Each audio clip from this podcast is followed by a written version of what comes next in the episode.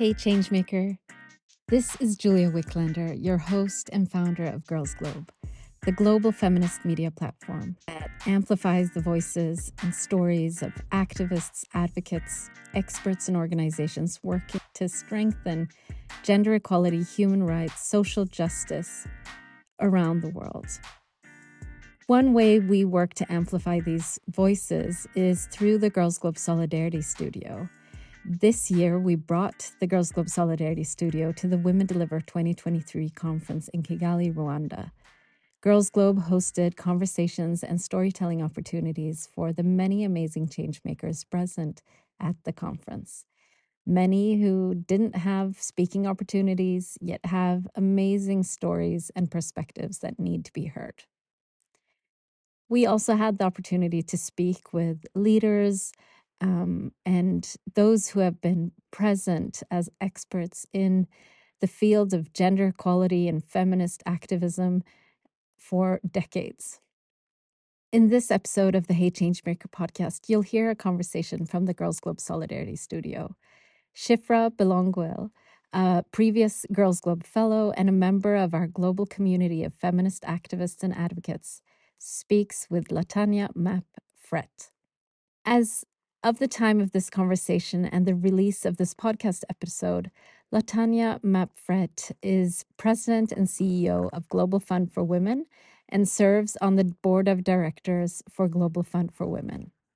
She has recently announced that she is stepping down from this role at the end of 2023. Latanya is also the author of the book, The Everyday Feminist The Key to Sustainable Social Impact Driving Movements We Need Now More Than Ever. Previously, she was the executive director of Planned Parenthood Global, the international arm of Planned Parenthood Federation of America, with regional and country offices in Africa and Latin America. She quadrupled the size of the program in four years to become one of the most innovative and sustainable global health organizations in the field. Latanya has decades of experience working with and supporting feminist changemakers around the world, which is why it is an inspiration to hear her speak with Shiphrah about the importance of listening to young feminists. Hi, Latanya. So we're so happy that you're here uh, and able to do an interview with us uh, at Girls Globe.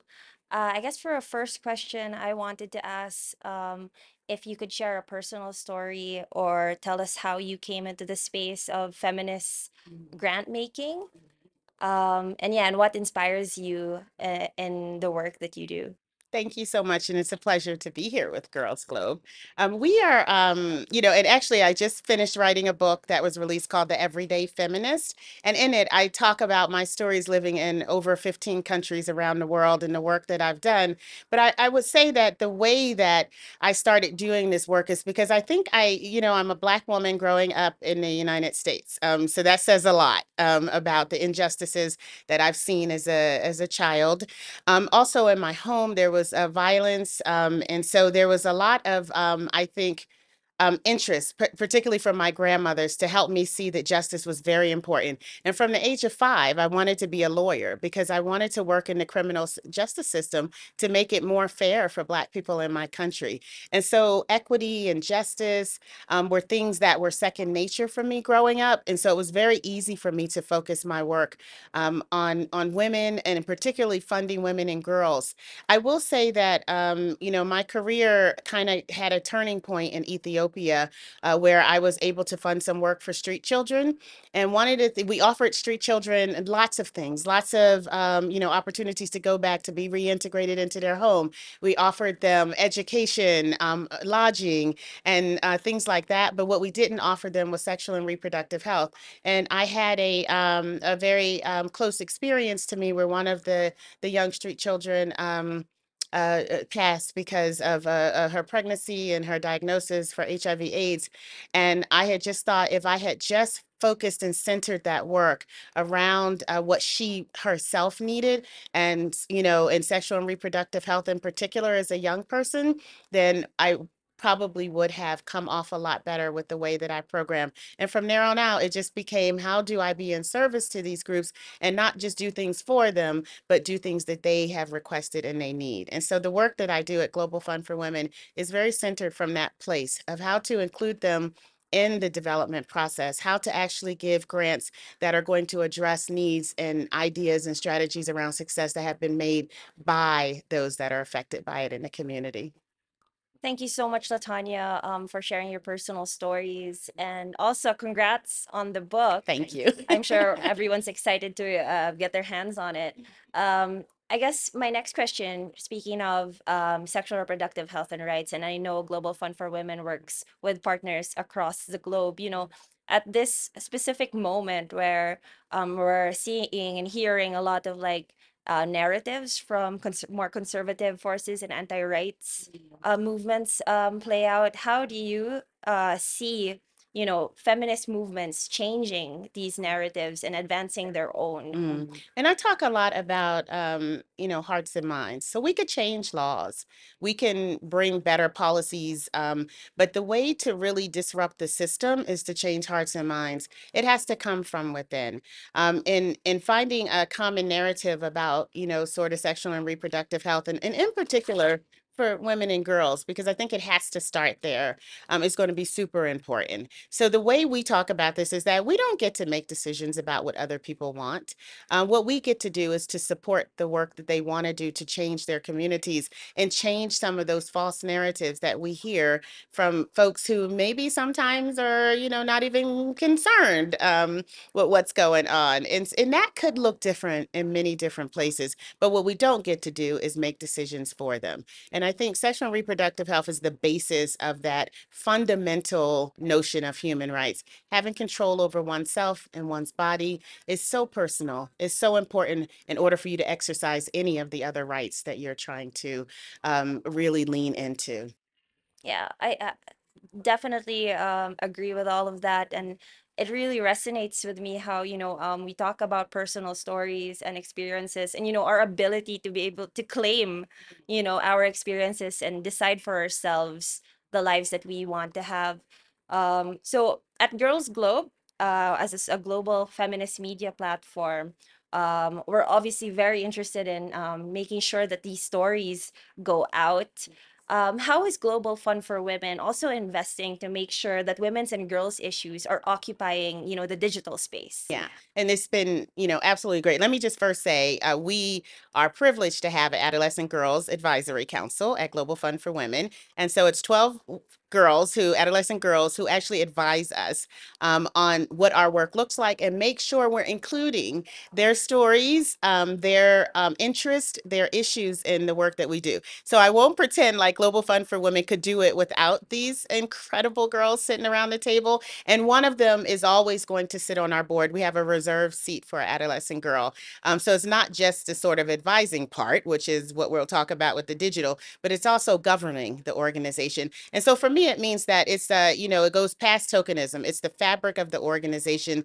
is has girls integrated in it because they're actually governing, they're actually advising, they're looking at all the work that we're doing and making comments and thoughts about it. Some of those girls are here at Women Deliver, so it's been really nice to meet them while we're here. But I would say in the digital space, it is um, often the case that young people are not just creating um, a space online for themselves, but they're also creating the online presence of many organizations around the world. I talked about this yesterday at the Youth Pre Conference. It's like we always get young people to do that work. Do we actually give them credit to actually express their ideas so much online?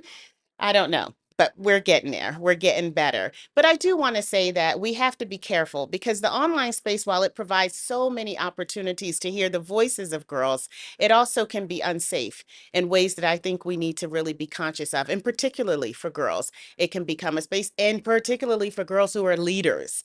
Um, and their online space has to be protected, and we have to do some work in making sure that they can find their voices online and not have to worry about, you know, people coming to um, hurt them and to you know this onslaught of um, you know negative responses that they get and so that means we have to work on our societies um, and make it clear that you can't be um, uh, you can't be violent towards women um, online and think that that's not violence against women and girls. Thanks so much for that. Um, I love that you have a girls advisory council. I love the idea that, you know, young people uh, can engage and make important decisions over, um, you know, the issues that they care about. I personally feel super fortunate uh, to be part of Girls Globe and have a space and community as well to express and share my stories. Um, maybe as a final question, I'd like to ask if you have any message that you want to share um, with uh, young activists um, and feminists, young women and girls all across the world. Mm, mm. So yes, keep doing what you do. Um, I said yesterday, um, you know, the your voice is so incredibly important in the transformation that we're looking for. Don't just find yourself relegated to repeating other people's issues stand at the table when you need to be heard. Um, I, I continue to say that because I think it is sometimes um, difficult for uh, particularly girls. And, you know, I don't care what society you comes from. So maybe it's more in some societies than others, but girls are taught from a young age to be much quieter. And then they get to certain points where they are taught to um, be even quieter, you know, in the room. And so I, I, I say to young um, girl activists to continue voicing your concerns, um, continue uh, trusting that your voice and your issues are as important as anyone else's, because it's the only thing we have when we look towards a future that's feminist. Thank you so much, Latanya. There you have it keep doing what you're doing.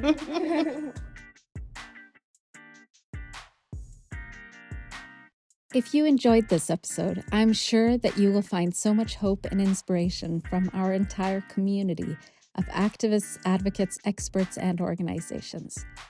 Go to girlsglobe.org/emails to subscribe to new podcast episodes, conversations from our Solidarity Studio, written expert pieces, invitations to get engaged in issues that really matter, and so much more. And of course, if this podcast means something to you, please follow or subscribe and rate this podcast in your favorite podcast app. This will help us reach more listeners and make sure that you don't miss an episode. As always, you can find all our episodes, leave comments, nominate a guest, and subscribe to the Hey Changemaker podcast at girlsglobe.org slash changemaker. Your involvement in our community is what fuels our mission.